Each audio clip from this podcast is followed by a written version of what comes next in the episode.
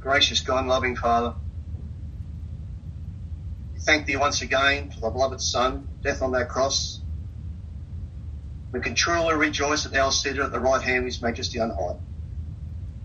And dear Lord, take this opportunity to thank thee that we've been able to come together in this way to praise thee, to study thy word, to rejoice in our salvation.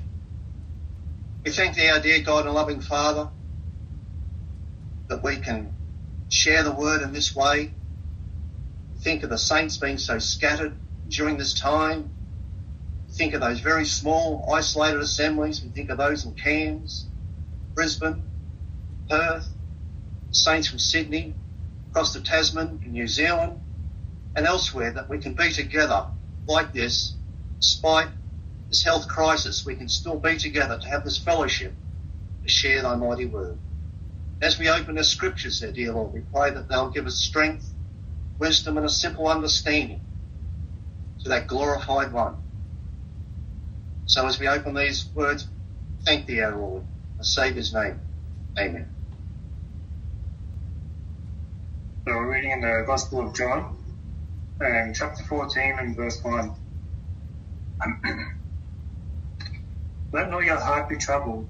You believe in God, believe also in me. In my Father's house are many mansions. If it were not so, I would have told you. I go to prepare a place for you. If I go and prepare a place for you, I will come again and receive you unto myself, that where I am, there ye may be also. And where I go, ye know, and the way ye know. Thomas said unto him, Lord, we know, we know not where thou goest, and how can we know the way? And Jesus said unto him, I am the way, the truth, and the life. No man cometh unto the Father but by me. If ye had known me, ye should have known my Father also. And from henceforth ye know him, and have seen him. Philip said unto him, Lord, show us the Father, and it sufficeth us. Jesus said unto him, Have I been such a long time with you, and yet thou hast not known me, Philip? He that has seen me has seen the Father. And how sayest thou then, Show us the Father? Believest thou not that I am in the Father, and the Father in me? The words that I speak unto you, I speak not of myself, but the Father that dwelleth in me, he doth the works. Believe me that I am in the Father, and the Father in me, or else believe me for the very work's sake. Verily, verily, I say unto you, he that believeth on me, the works that I do shall he also shall he do also, and greater works than these shall he do, because I go unto my Father. And whatever ye shall ask in my name, that will I do, that the Father may be glorified in the Son. If ye shall ask anything in my name, I will do it. Yesterday, we wound up two things that really stood out. Seeing Jesus, the Son of Man, going to see him in glorified, but we see him in that upper room. See him in that room the last time. It's the final time he would be with his dear ones. It would start with the 12 and end with 11. It would start with the Passover the past and end with a direction and an instruction, an introduction, Lord's Supper, the future, now and the future. We see with those 12 of the past with Judas, and at the right time, he would tell his beloved ones was going to be betrayed. And we see how Judas go into the night. And it's so fitting. He didn't go into daylight or out inside. He went into the night. He went into darkness.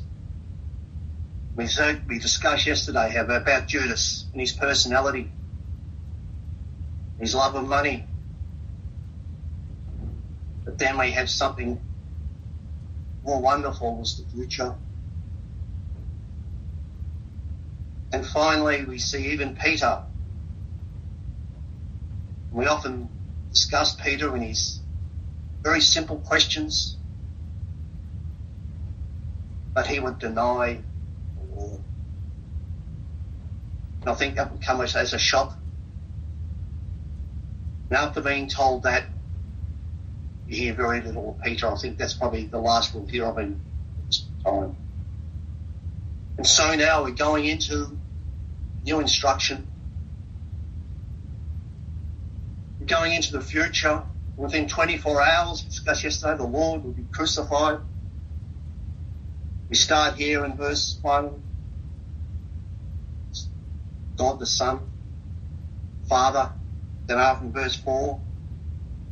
Then after verse 5, the Holy Ghost. So this verse 14 speaks of Son, and it speaks of the Father, and then at the end of the chapter, the Holy Ghost.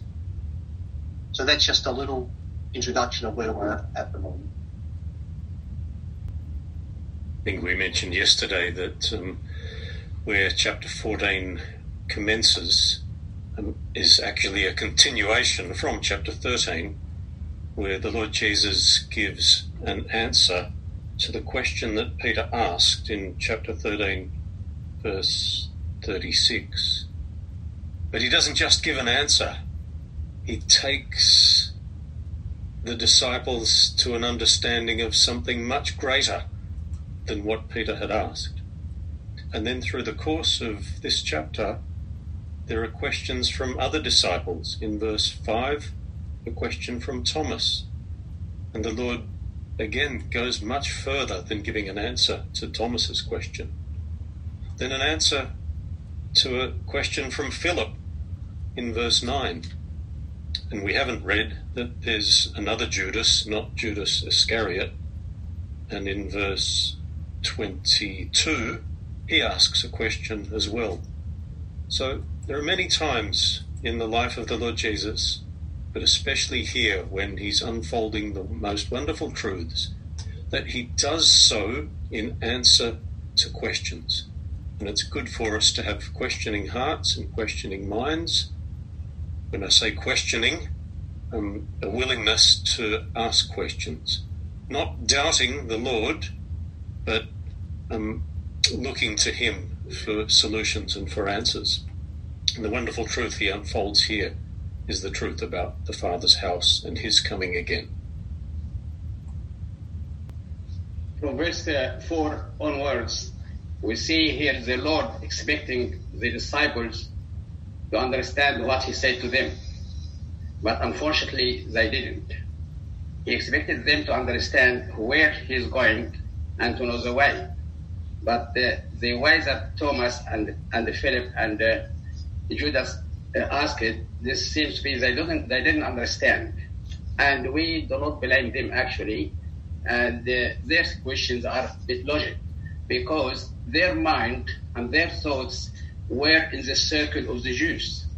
And their understanding was about the earthly things, the earthly kingdom to come. And when he said to them, In my father's house, house, I think they thought about what he said about the temple. My house is a house of prayer and so on. So they looking for a place. He go, he will go.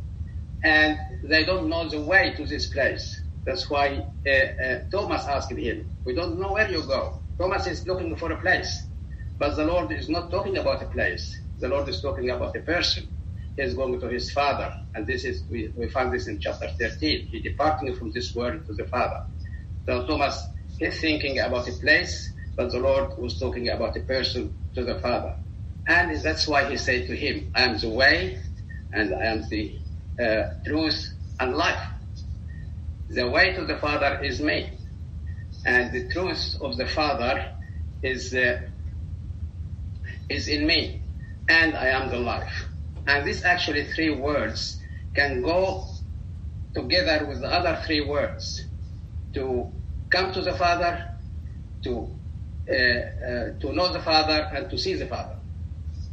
To come to the Father, I am the way. If you want to come to the Father, I am the way. No one, no one can come to the Father except by me. And to know the Father, I am the truth. The Father, the truth, truth set, set up forth for me. It was set forth in me. So the truth of the Father in me, if you want to know the Father. And if you want to see the Father, it's in me. I, I am the life. You have the life of Christ to be able to see the Father. So these three words go together with the other three words to come to the Father, to know the Father, and to see the Father is the Lord Jesus, is the way, the truth, and life. In verse uh, 3, it says, And if I go and shall prepare you a place, I am coming again and shall receive you to myself, that where I am, you also may be. Are we to understand that this is a reference to the rapture of the saints to be with the Lord? Certainly, yeah. Uh, would you like to say more about it, David? Well, I was wondering, does it go? Perhaps a, a better question is it? Does it go beyond the return of the Lord? Is this the this is the destination of saints that are that have gone to be with Christ, which is far better? Or, or is, am I wrong in that?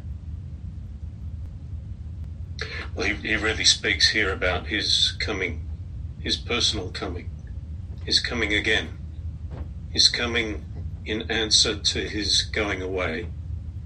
And those departed believers who are with Christ now, um, their bodies are in the grave.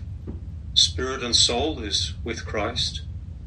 We, we might say they're, they're waiting in the first class waiting room, and we're waiting here down in the slums, um, waiting for the Lord's coming, but they're waiting just as we are. And when He comes, we'll be physically, personally, spirit, soul, and body together with Him where He is. We're told three things in those first three verses. It's the object of our faith. Let not your heart be troubled. Object of our faith. And in verse two, it's the comforting of our hearts. Why is it the comforting of our hearts? Because it speaks of a new home, many mansions. The word actually should be many abodes. As I think the brother spent, uh, mentioned yesterday about in the temples, about all the rooms you look at the uh, plan of Solomon's temple, just room upon room upon room. So it was like many mansions or many abodes. And in verse 3, another comforter is coming to receive own. So we've got the faith, the comforting of the heart, that there's a place prepared. And in verse 3, then is he's coming again. Three things, wonderful. So that's faith, and love and hope. Three primary elements of Christianity. Is that right, Robin? That's correct, Greg. May I just um, add one point? I found it very striking when I read here that we that there is enough place for everyone in heaven. But when the Lord Jesus came on this earth, there was no place in him. So that's a that's a great contrast. And I think it makes us even more precious, the love of our Lord Jesus to us. That even we despised him, rejected him, he receives us. And nobody, nobody cannot come who really wants to, who received him as Savior. And everyone will receive a place in heaven. And what a great thought. He himself comes again he does not send an angel. He does not send a messenger or whatever. He himself comes. This is so comforting. It, it seems like it's just my personal note, right? So it's it seems like it's so precious for him. It's so important for him that he himself comes. I mean, we we just were reminded this morning on the resurrection of the Lord Jesus, and he sent an angel to tell Mary that he was uh, at the tomb. There was an angel who said, uh, "Why do you seek the living among the dead? He's risen." But but here it's it's of course he appeared afterwards to to Mary and the disciples. But here it's so great. He himself comes. We only have we have a few points in the Bible where we find he himself doing something, and it's so important, so precious for us. So what a love, and what a what a special moment when we see him the first time, face to face, when we see into the eyes who loved us, and we see his marks in his hands, we are reminded on the one who died there at the cross for Calvary, and he will take us into that blessed home where we can enjoy the full fellowship and joy of this person. What a moment. It's wonderful that um, it's pointed out that uh, the Lord Himself is coming because one of the things we can always rejoice in that when Lord was on this earth, when Jesus was on this earth, He took great delight in doing the Father's will. Many times we're given a job and we just say it's a job I have to do. Oh, this is a job that must be completed. I must mow the grass. I must weed the garden or what we do at our work. We're told we've got to do it and we do it, what? Grudgingly, but we just do it because it has to be done. Jesus great delight doing the Father's will. I have glorified thee on the earth. I have finished the work thou gavest me to do. He was glorified. He took great happiness. And he, that's when he knew at this time the hour was come. Had to go to that next phase. So it's only fitting and wonderful that he himself, he knew that hour was coming, and he went out, went into the garden, he himself also come back. So, this promise uh, of the coming again is for all believers. Um, obviously, as Greg's outlined, it refers to the coming in 1 Thessalonians 4. But this is for all believers, he's coming for. That would cer- certainly be the case, although it, it's not um, it's not the um, stated intention of the Lord Jesus here to unfold all of the truths related to his coming. Um, he's really comforting the hearts of those disciples who were troubled with the fact that he was going away. I, I wonder if um, um, Tadros, having given us a, a bit of an in, introduction about um, verses four and five and six, I wonder if we could move into those verses because some the, the remarks that Tadros made, I think, are very helpful. The the primary focus of the Lord Jesus here in this section is to focus our attention on the Father, the Father's house, and then, as Tadros mentioned in, in these next verses, the, the Father's presence, and then in the question that Philip asks, the Father's person. You know, some, sometimes when having remembered the Lord Jesus in the breaking of bread, we come to the sense that we ought to join our voices with His in praising His Father. Sometimes we're a little bit lost for words. Sometimes we're a little bit like Philip, um, wondering, well, we need to know a bit more about the Father if we're going to praise and worship Him. But the Lord here in this section has occupied us with the Father, with His house, with His presence, and with His person. I think if we can meditate on, on these verses, we might um, get a little bit expanded in our thinking as to um, the way in which we might be able to worship the Father. I have some question about the Greeks. Uh, I see here in um, uh, John, um, it say here in uh, uh, verse, verse 3, and if I go and, and uh, prepare a place for you, and I will come again and receive you unto myself, uh, that uh, that I am there you may be also, so that the Lord will come again to receive the beloved people. Uh, but I'm still here in um, in Psalm uh, chapter uh, 37, verse 29, that um, the, the people will live here in the hills forever. So, which people that the Lord talking about that He will come back again and He will receive them and He will take them to there? That the Lord will take us to heaven, or we will stay here with the Lord on the head forever. Thank you. I wish you understand me. Yeah, I, I understood. So you, you made a reference to Psalm 37, And yeah, verse 29. verse 29. Yeah. Yeah. One thing we know, Moian, is that we can never set one scripture against another to make a Oh. contradiction. We, we know this. Um, Okay. Okay. and um, in the Psalm, as in all of the books of the law in the Old Testament, there was an offer to man that if he obeyed the commandments of God, he would live. That means he would continue to live upon the earth. And we know that no man did that, and no man was able to do that. By Okay. keeping commandments, he could not enable himself to live forever on the earth. What we Christians have is much greater than that. We don't have a law that says if you obey the law, you'll continue to live on earth.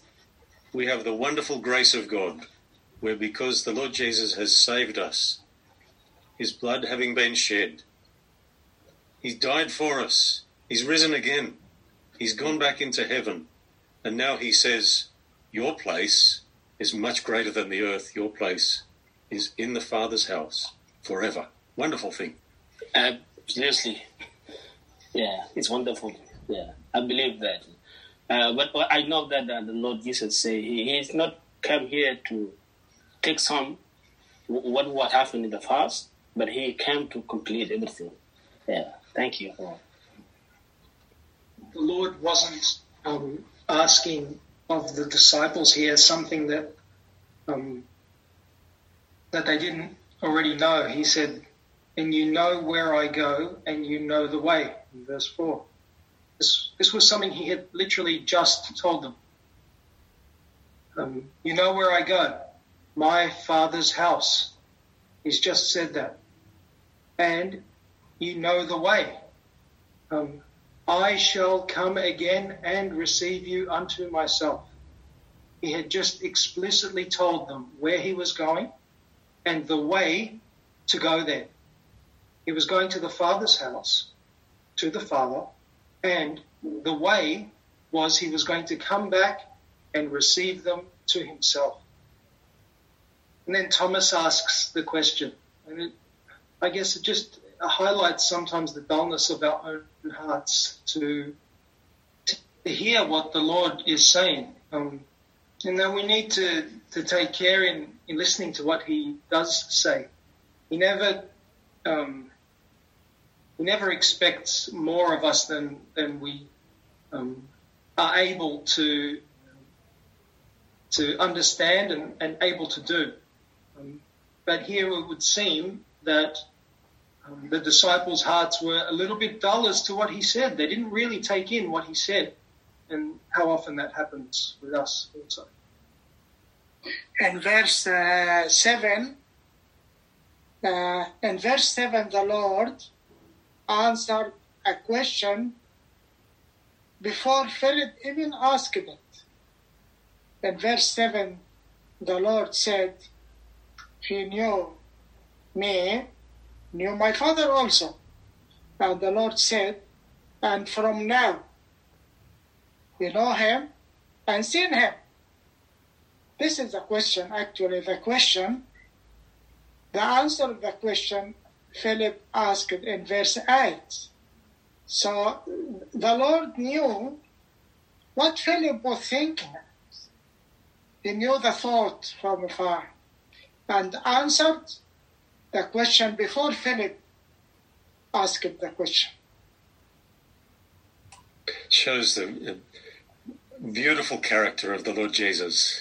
You know, um, How many times in a, a Bible study the brothers are participating in the Bible study, they're making comments about scriptures, and my brother will say something explaining a scripture, and then a minute or two afterwards, someone asks a question uh, as if they didn't even hear that explanation.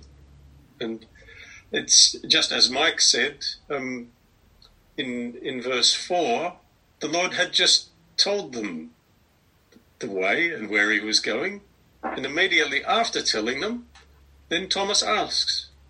Then in verse seven, the Lord tells them about the Father, and immediately after that, Philip asks. He didn't get frustrated. He didn't get cranky. He didn't say, Look, I've already told you that. Why didn't you listen the first time? In infinite patience, he deals with them because he wants them to understand the truth. And I want to encourage myself and others with this. Don't be distressed if you've explained something. Then immediately afterwards, someone asks about that very thing. It's interesting, Greg, too, because what Philip has asked is probably one of the most commonly asked things in today. And in verse 8 it said, Philip said unto him, Lord, show us the Father, and it suffices us. Now, yeah, you show us the Father, and that's, that's, that, I'm happy with that. How common do we hear that in today's world? I just want to see his face. I just want to be able to see the person, and, and that's good enough. And um, but the Lord, yeah, he was placid, he was calm, but you could tell he was a little, little frustrated with the next verse. Have I been such a long time with you, and yet you has known not me, Philip? So he's pointing out correctly what you said too, Greg, but please listen. Please listen what I'm trying to tell you. But the sad thing is, what Philip has, has said is a great lesson too for the future because it's the most commonly requested thing we know in, in the world today when people they doubt that faith. They don't have that faith. They has have seen me has seen the Father. That's what Jesus said. Have seen me, seen the Father. The world doesn't quite understand that, do they? The way the Lord uh, answered Philip and uh, Thomas and Philip, this shows us the unity, his unity with the Father, this eternal unity with the Father. From eternity past, he is the one in the bosom of the Father, the bosom, uh, the bosom relationship with the Father. He's the one he came to declare the Father to us.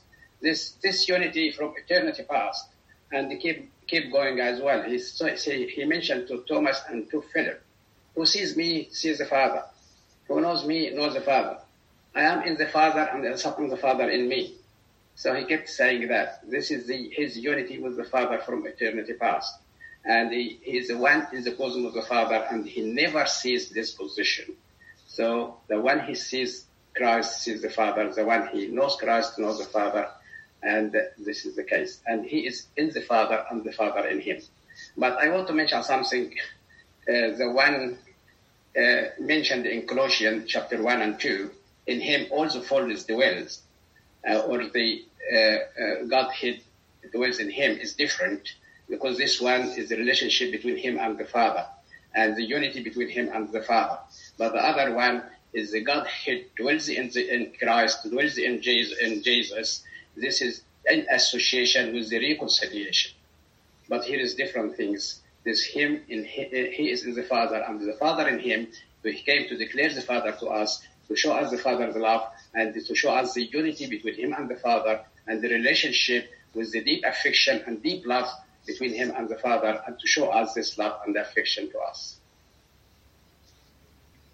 I just want to make, um, I'm not flipping back, but uh, we just passed quickly on this last bit of verse 6.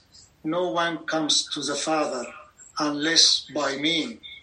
It is very important that there is no other way coming to the Father unless through Christ's accomplished work and through the person of Christ. Even in the early Christians, they were trying to add something besides the Lord and his finished work, and is being completely rejected. And we see this in Galatia, we see this in during the early Christian, and now there is a lot of Christian groups who are trying to add something beside the work accomplished by Christ. But the only way to the Father is through Him, the Lord Jesus. Amen. And also the unity and the uh, companion between the, uh, the between the Son and the Father.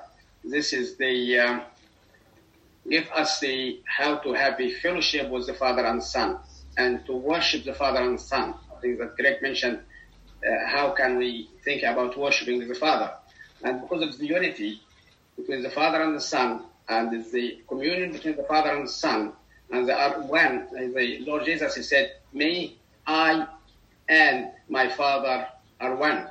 So they are one. It's one unity. That's why when we, we have a fellowship with the Father and Son, and we worship the Father and the Son, I'm happy to uh, Uh, to hear other comments. You think here the, the knowledge of coming to know the truth of the Father uh, and the revelation is required, the Spirit of God is required here, which is brought in the later in the chapter. I mean, these things are taught by the Spirit of God. We've heard of the work of the Father, we've heard the work of the Lord Jesus a place. But the work of the Lord Jesus is not complete until it's in the Spirit of God out. And that's when it's completely glorified. And, and, and for ones like and those in ourselves who might say, the Spirit of God must guide us into all truth to understand the reality of this in our own lives. So there might be technical terms, there might be information, but for it to really work in our lives, God. I'm sure that's true. You know, um, the the Lord Jesus did everything possible while he was living on earth to make known the Father.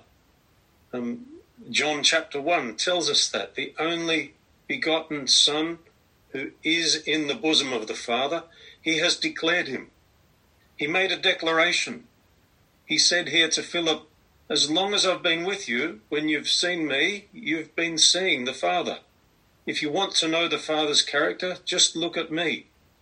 He made that declaration, he made that revelation, but there was no capacity in the hearts or the minds of those who heard to take in that revelation. Firstly, the Lord Jesus had to die. Then he had to rise again. Then he had to ascend into heaven and then send the Holy Spirit. And only then really could that there be any capacity to receive and understand that revelation. Now, there's a challenge for us because we're assured from Scripture that we do have that capacity having that capacity, how much use are we making of what the Lord Jesus has revealed of the Father when we come to worship the Father? This is a challenge for us. I think it's helpful what Greg says just to look at a couple of words in this section. Am I on screen? Yeah then I don't want to go back to verse 1, other than just to say, You believe on God, believe also on me. Then, in response to Philip, verse 10, Believest thou not that I am in the Father, and that the Father is in me? Verse 11, Believe me that I am in the Father, and the Father in me. Verse 12, he that believes on me, the works which I do, shall he do also. And they still don't understand this, and we didn't read it, but if we go a little bit further on, verse 20 says, In that day you shall know that I am in my Father, and you in me, and I in you. And that day is the day which he sends the Spirit, the Comforter. And it's only then can the exercise of faith that Brother Greg's just been talking about be actually implemented. But having the exercise of faith, you shall know that I am in my Father. That's wonderful. And then you and me, that's very, very precious. And then I and you. What a what relationship is held in this? And it's through faith, believing. And we can only believe because the Spirit of God has been sent to us. The world cannot receive it, but we do fully and completely because of the work that He has done. I think they couldn't understand what the Lord Jesus spoke about the Father and all these things, revelation about the Father, because this is a new subject to them. The, Old Testament never heard about the, the God as a Father. But the amazing thing is they couldn't understand when he said to them, he has to suffer. Because this is in the Old Testament prophecies. The Christ has to suffer as well and all these things. But um, I don't know why they didn't, even one of them didn't understand that he has to go to the cross and has to suffer and then uh, the kingdom later. I don't know why. And this was obvious in the Old Testament. But for the Father things and the Father revelation to the Father, the revelation about the Father and all the things, it's a, it's a bit new subject to them. They very hard to understand it as the Jewish people actually. I think as Brother Donald said also that it was hard without the uh, the Holy Spirit to understand fully the Old Testament. Still, for them, they are still living on the circle of their mind. This is, this is the the Messiah, and he should be uh, set up his kingdom. And um, and even the Lord Himself, after His resurrection, He this start explaining to them the Old Testament and Moses and what has been written about Him with these uh, two disciples of Emmaus, that He should be suffered before glory. And uh, I think it's a complete understanding is by the Holy Spirit. John's Gospel is often thought of as the Gospel of the Son of God. But another subject that the Gospel is that is peculiar to this Gospel is the abiding place of divine persons. The first question that the disciples asked the Lord is, Where abidest thou? Here in this chapter we have the Father's house, there being many abodes.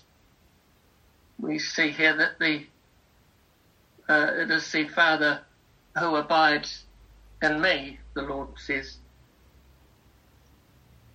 And uh, later he says that uh,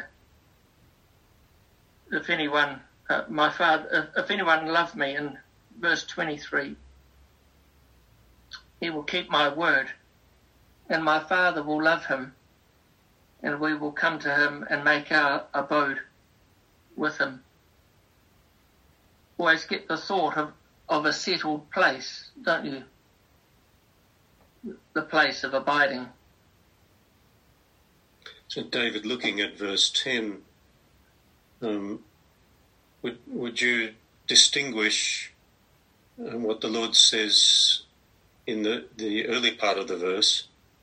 I am in my Father, and then my Father is in me.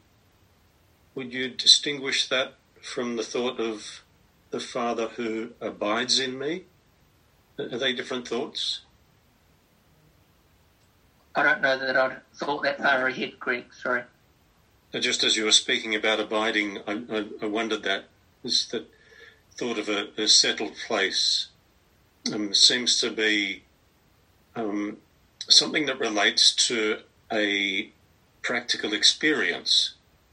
That having the Father, um, especially as reading in chapter 14, verse 23, um, there's, there's a condition applied. If anyone love me, he will keep my word, and my Father will love him, and will come to him and make our abode with him. There's something that we experience in our souls which is conditional upon our behavior. But um, looking at verse 10, what the Lord says in the first part of the verse doesn't seem to be associated with any conditions at all. I am in the Father. That is the position where I belong. There's a position and a relationship which is permanent. And then, secondly, the Father is in me. I understand that whenever it's put that way in Scripture, the Father is in me, or um, when the Lord says later on in verse, um, I can't see it now, in that day you shall know that I am in my Father and ye in me, and I in you. Ye in me, that's our position. I in you, that's the Lord Jesus coming into display in our lives. So in verse 10, I'm in the Father, that's his position. That's the relationship in which he stands permanently. The Father is in me. That is, that the Father is displaying himself in all that the Lord Jesus did and said. And then, based on what you've just suggested, David, I, I have the feeling that where he says, The Father abides in me, there's the consciousness in the heart of the Lord Jesus of that dwelling place of the Father being with him. So one is position, the other is display, and then lastly, it's consciousness of intimate relationship. That's helpful. Thank you. Just talking as we're referring to the communion and the obedience of the uh, of the disciples, and here in relation to our walk should be one in communion and obedience. The two on the way to Emmaus came into all things through the walk, communion, and obedience, and in fellowship with the Lord Jesus before the Spirit of God. Um, it gives us an idea of the way in which the um, the obedience in the believer's life that we can understand the truth of Christ in relation to obedience and abiding with Him. We'll get that later in the chapter. I'm wondering if we might get some help on this um, analysis of 10 and then 10 and 11 and 12. If we actually read what the Lord said in his prayer to the Father in chapter 17. In chapter 17, we could have three conferences on chapter 17. But in verse 21, he starts that they may be all one, as thou, Father, are in me, and I in thee, that they also may be one in us. And then what does it say? It says, that the world may believe that thou hast sent me. So if we take that thought that there is testimony outward of the indwelling of the Father in the Son and the Son in the Father, then we get through what he says.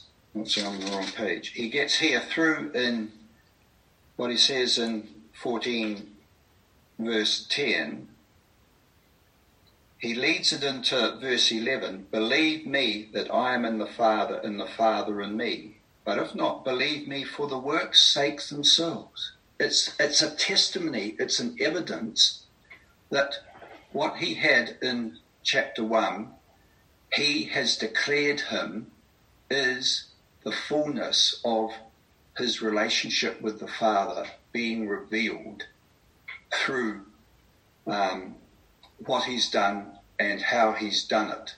And we are being encouraged to look beyond just the words, but to realize that into that relationship not only is the Father and the Son and the Son and us, but we are brought into it in a most marvelous way, a way which we could never ever have um, have even thought of if it wasn't for the love and the grace of the Lord in doing it. I think that's a nice place to um, to finish for the moment. Perhaps if a, a brother would would close in prayer.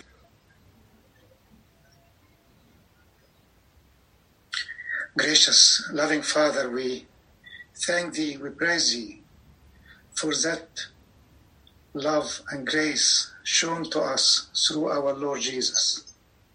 What wonderful things and blessing we have to have a fellowship with Thee, our Father, and with our Lord Jesus. And how wonderful the blessing we have on Him. We thank Thee for Him and for what He accomplished on that cross of Calvary. We give thanks for our time we could have together in looking at Thy Word and ask Your blessing in each one of us as we go now to our respective activities. In His name we pray. Amen. Amen.